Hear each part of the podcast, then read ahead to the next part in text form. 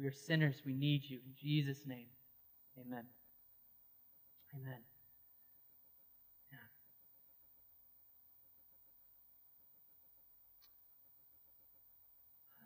Well, I wasn't planning on praying any of this. Um, so I'm just trying to sense what God wants to do in this place. Um, I think this word, blessed are the pure in heart, for they shall see God. The pure in heart, the idea here is that your motivation matters. It is not just, just going through the routine, through the steps.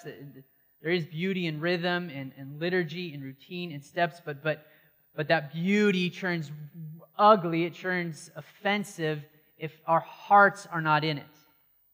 And that God is after the hearts in this room, that, that motivation deeply, deeply matters. And I had a funny story, a funny illustration. I was very excited to tell it. Um, I'm just sensing whether or not to do it. I, I, guess I'll tell it. God wants to get to our motivations. He wants to get to your heart. He wants to get to your heart. So, um, you guys don't know me, but I was actually I was the top athlete in my high school, um, top in the class. Just man, slayed it. Um, it's really quite impressive. It's impressive when people hear that. Um, it's people seem to be less impressed when I tell them I was homeschooled. Um, then it just they're like, man, oh man, it's so cool. Then less impressed after that. But yes, I, I was homeschooled, and um, as a homeschooler, you didn't at first didn't get to go to a lot of the high school, the public high school dances. Um, but uh, one year, I think it was I was probably midway through my freshman year. Hadn't ever been to any school dance. Didn't do any of the middle school dances.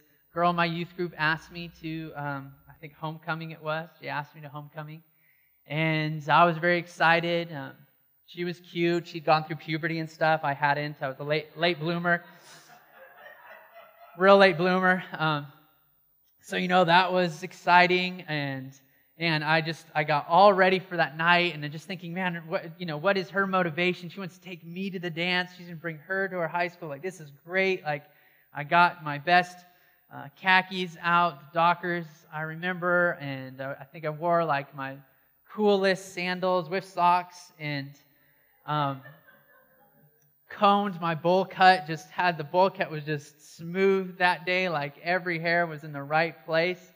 And um, you know, not driving yet, so my parents dropped me off at this restaurant. It's group dating scene, you know, that's like you drop off and every, you know, kid in the high school get dropped off at the same restaurant. We're sitting around the table, and I got there before she got there, and uh, sitting around the table and you're just kind of waiting there. And I knew um, some some of the guys there. I knew I'd played soccer with some of them. One of the guys is like, "Hey man, who's who's your date? Who's your date?" And I was like, "Oh, it's Christina Benson. You know, she's Christina." "Oh yeah, yeah, yeah, yeah. Wait." He stops and he just goes, "Wait, Luke." And he looks over to this guy next to him. Luke, aren't you going with Christina? And they're like, "What?" And he's like, "Yeah, yeah, no, I'm I'm going with her. I I asked her. I'm like, "Well, I'm going with her." Now we're just waiting for her to show up and resolve the matter of who's going with her. And she shows up, and we both stand up with our, you know, bouquet of flowers, and we kind of both walk towards her, just eyeing each other. And she just greets us both as the biggest greeting, a huge hug, and greets me with a huge hug. And oh, great, great. I'm like, not great. And then she kind of pulls me aside and she goes, Jake, um, so, great news. Luke Thompson, who is like my biggest crush, just yesterday asked me to homecoming. And I'm like, oh. I, she's like, I, I, I would have told you, but I didn't want to hurt your feelings. And I'm like, oh, you really screwed that up. that was your goal. And she's like, so, you know, we'll go with both of us and this and that. And and, and I got to go to homecoming and I got to go to the dance. And this time, this was before cell phones were invented. You know, because at this time, like if this happened to you now, you just pull out your cell phone, you'd call your parents, be like, come pick me up. nah, there's no cell phone. There's no like, I was just stranded, you know, and went to the dance with the two of them. I remember she's like, oh, you want to do the group picture with us? I was like, hell no. like, you guys go take your picture. I'm going to find some girls that don't have dates. the idea here is that, you know, maybe it was nice that she brought me to dance and she thought she, she actually took me to the dance and she was my date for the dance, but motivation kind of mattered here, didn't it? Like she didn't, she was, I was a, a late backup plan. And when Luke, who just, talk about a lazy, I mean, come on, ask her a few weeks in advance, bro. Like Dashing the day before steps in. The motivation mattered. I, that, I wasn't happy that I got to go to the dance. I wasn't happy that I went to the dance with Christina. I wasn't glad for this whole thing. It was one of the most horrifying events of my entire life. I've, I've shared this story before in sermons, and literally have had people come up after and they're just, I'm so sorry. I'm just so sorry that happened to you. Motivation matters. What is your motivation in your relationship with God? What is your motivation in your relationship with God? The, the, the, scripture here says, Blessed are the pure in heart, for they shall see God. And it asks you, do you settle for less than, than God's presence? Is your motivation for the things you do in life that, that God would be with you and in it, and that He would be glorified, that people would see God, and that you would see God working in your life? Are you just going through the motions of life?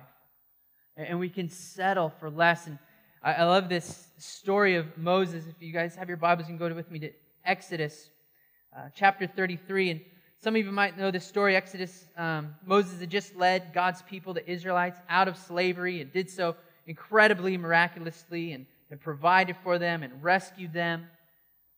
But then Moses goes to spend time with God to get the law on this mountain. He goes away from the Israelites. And the Israelites, they don't have this, they don't desire to see God. They don't care if they see God. They just want to see something.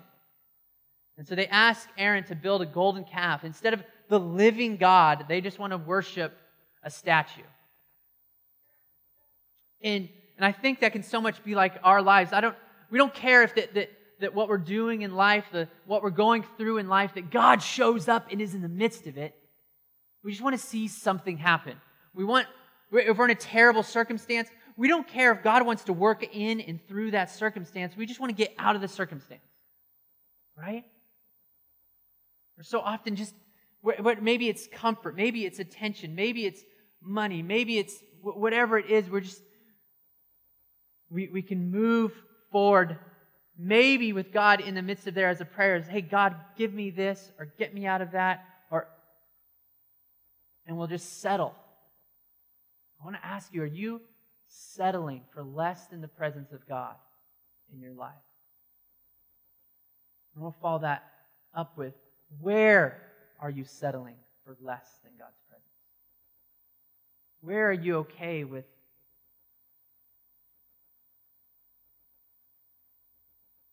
just being comfortable? Where are you okay with just maybe staying out of. Uh, we can be so okay with just comparison. Well, at least I'm not as bad as this person, right? Democrats in the room, well, at least I'm not a Republican. Right? Republicans in the room, at least I'm not a Democrat, right? Just it, at least I'm not this, at least I'm not that. And we can just settle and they settle for this golden calf. They settle for this statue. And God's rightfully so angry. He's rescued them. And their motivations aren't to be with Him, their motivations are just whatever is right in front of me. But Moses is different. Moses, while not perfect, he longs to be with God. And I, I love this in Exodus 33 15. Listen, listen to Moses' words to God. Moses is calling him to continue to lead them, and he's going to lead them to the promised land. It's going to be this beautiful land where they'll have health and wealth and prosperity and the land flowing with milk and honey. And it's just going to be, and you think that this would be great. And he's to continue to bring the people up to here. God's saying, continue to lead them. And Moses says this in verse 15 If your presence will not go with me, do not bring us up from here. Don't continue to lead us to the promised land if your presence isn't with me. How many of us can say that with Moses? That we, with a pure heart, just, God, I don't care what's going on in my life. I don't care if you bless me in this area of my life if you're not actually with me in it. A pure hearted life is a life that says, I want to see God in my life.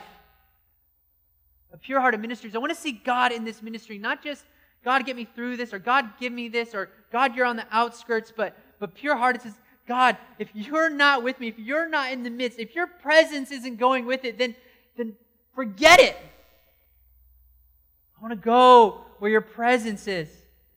As if your presence will not go with me, do not bring us up from here. For how shall it be known that I have found favor in your sight, I and your people? He says this Moses saying, Who, who are we, the Israelites? Are we people that have been rescued? Are we people that are going to live in this promised land? Who are we? He says, Is it not in your going with us so that we are distinct, I and your people, from every other people on the face of the earth? Who are you? Who are you? What is your identity? What is the identity that your heart longs for? Are you, I'm a good mom. I'm a hard worker.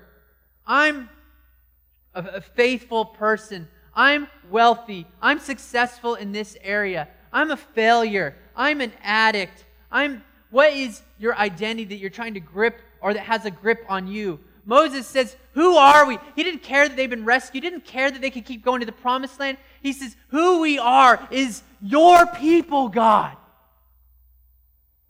He says, And if we're not your people, then what's the point? If you are not with us, then what's the point? What makes us distinct, he says, is that we love God and God loves us. Who are you? Are you settling for an identity that is, that is lesser than the maker of heavens and earth, the rescuer of your soul, the king of the universe is your God? That he is with you, that he loves you, the one that knows all your sins, your secret porn addiction, your all your all your crap, all your junk, all your baggage. He knows it. He knows it and still loves you and still cares for you and still desires you. Why would we settle for anything less than that? Moses is just has got this pure heart and says, no, this is this is don't don't go for me. And God doesn't go from him. And, and you, you begin to see uh, if, if we go to chapter a chapter later, a chapter later, this is going to be God's response. God is going to stay with his people. He's going to stay with Moses, and Moses is going to keep seeking God with his pure heart. And listen to this in chapter 34, 34, verses 29 through 35. It says this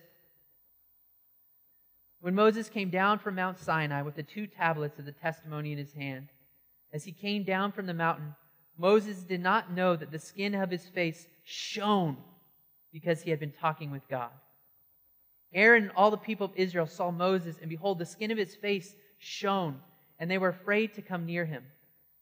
But Moses called to them, and Aaron and all the leaders of the congregation returned to him, and Moses talked with them. Afterward, all the people of Israel came near, and he commanded them all that the Lord had spoken with him in Mount Sinai. And when Moses had finished speaking with them, he put a veil over his face. Whenever Moses went in before the Lord to speak with him, he would remove the veil until he came out. And when he came out and told the people of Israel what he was commanded, the people of Israel would see the face of Moses, that the skin of Moses' face was shining. And Moses would put the veil over his face again until he went in to speak with him. Moses would spend this time with God. God's presence was with him to the point that when he came out in the people, his face shined. It shined so brightly they had to put a veil over it. It's just this crazy, mysterious, mystical thing that is going on. But do you long to see God with that, or do you settle for less? You know the God's presence? He wants to meet with you and then shine through you. And we begin to see who He is and what He's done for us. Then we begin to long for this presence. We begin to long for this presence. I grew up in a Christian home and would go to church on some Sundays when there wasn't like a good football game on or I didn't have like a soccer tournament or whatever. Um, And I went. In, I grew up in a pretty religious church. There's a lot of just kind of junk. It's a long, just junk church story, um, where you just kept your sins secret and hidden, and you just believed that maybe God was um, angry or upset with you. And uh, church had a lot of, of rough stories. Um, my youth pastor stole money from the church, used it to buy porn. Um, my music pastor molested my best friend and, and his three brothers. Um, just a lot of just junk and baggage. And if you, you didn't, you weren't allowed to, to, to sin. And so if you did, you hid it. And I kind of grew up in that environment and, you know, up and down relationship with God in the midst of that. And I certainly, if I was sinning, I wasn't going to tell anyone. And, and then I, I, I, I met the real Jesus. I met the real Jesus. I found out that this Jesus died for people's sin. I found out this Jesus knew everything that I had done, hidden or out in the open, and forgave me for it. I found out that his blood cleansed me from all unrighteousness. And when I found that out, that he forgave me, that he loved me, that he knew everything about me, that he drew me near, then I just wanted to be with him. I wanted to be with him. And I began to just seek God out and cry out to God and just I pleaded that others would know this, this type of love, this type of forgiveness, this type of healing, this type of hope.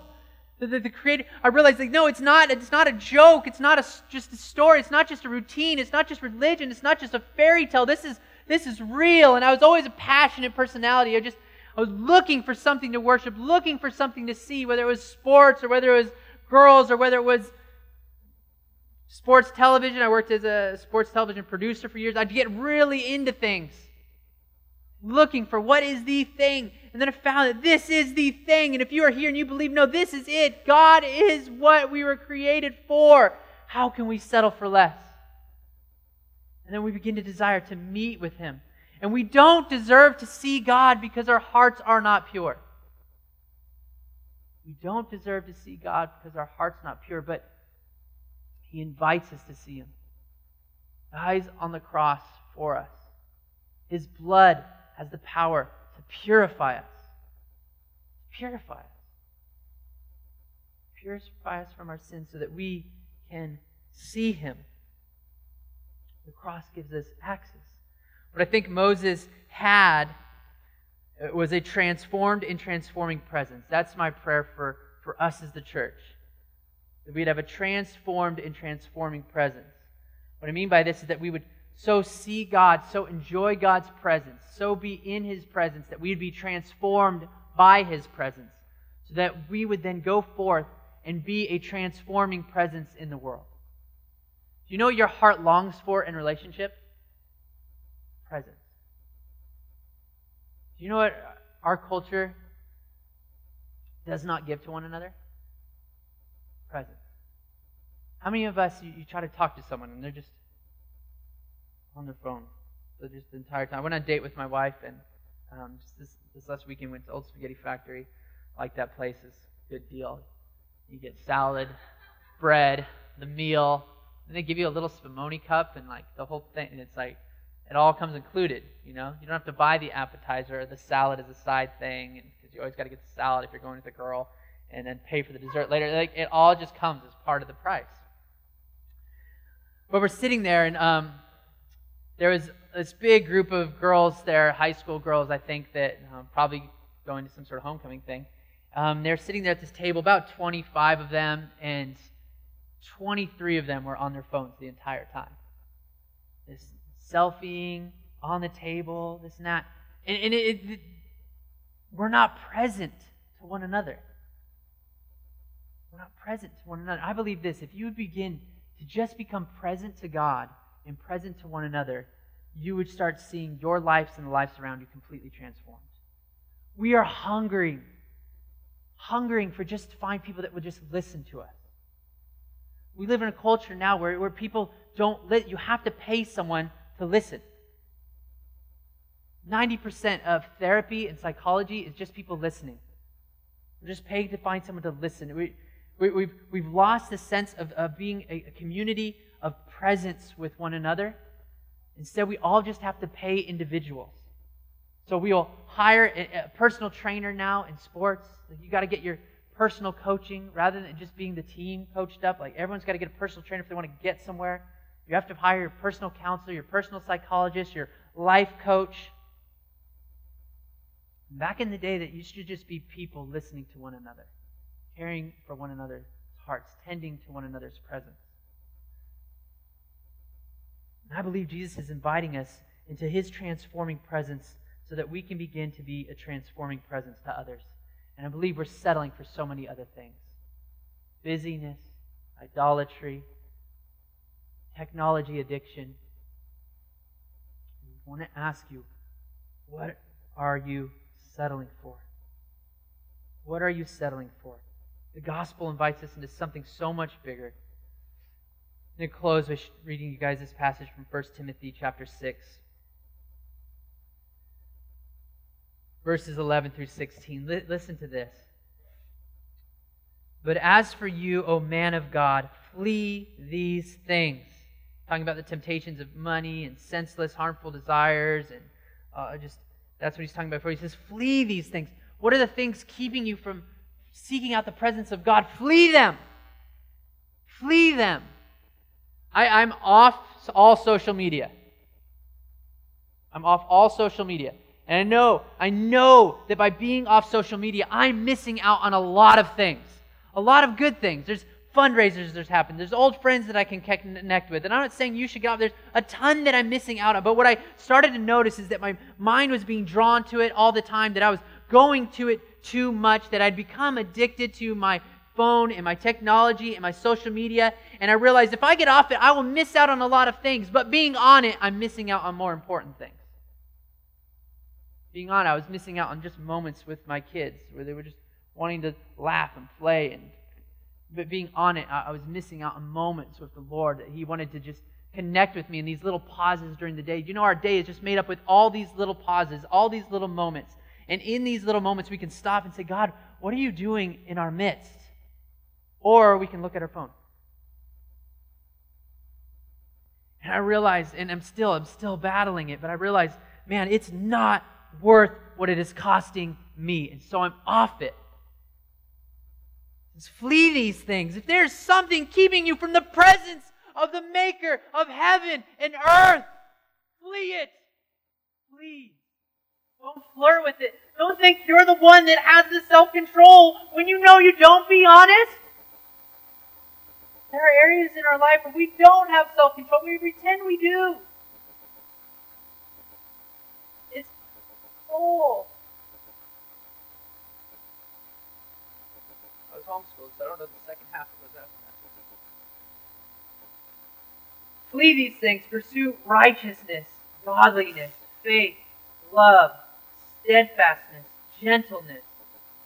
Fight the good fight of the faith. It is going to be a fight. It's going to be a fight. You have to fight for the presence of God in your life. Not fight to earn it because the cross has earned it. But you have to fight to be aware of it not get so distracted and so bogged down. Fight the good fight of faith to keep trusting. Take hold of the eternal life to which you were called and about which you made the good confession presence of many witnesses. Take hold of it, infusion. He says, I charge you in the presence of God who gives life to all things.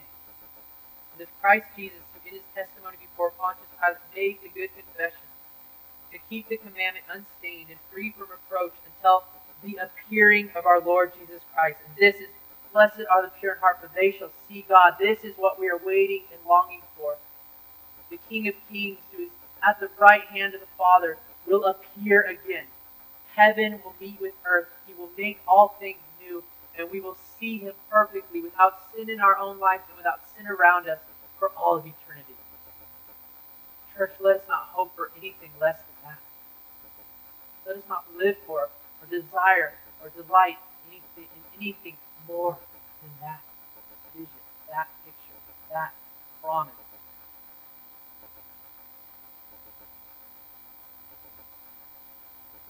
Verse 15, which he will display at the proper time, he who is the blessed and only sovereign, the King of kings and Lord of lords, who alone has immortality, who dwells in unapproachable life. That's his holiness. Unapproachable life, who no one has ever seen or conceived. To him be honor and eternal dominion. Amen. No one has ever seen or we will see. Those of us who have trusted in Jesus will see. If you're here, you haven't trusted in Jesus. He invites you. He died on the cross to forgive you. It's nothing you can earn, it is a gift. One day he will come back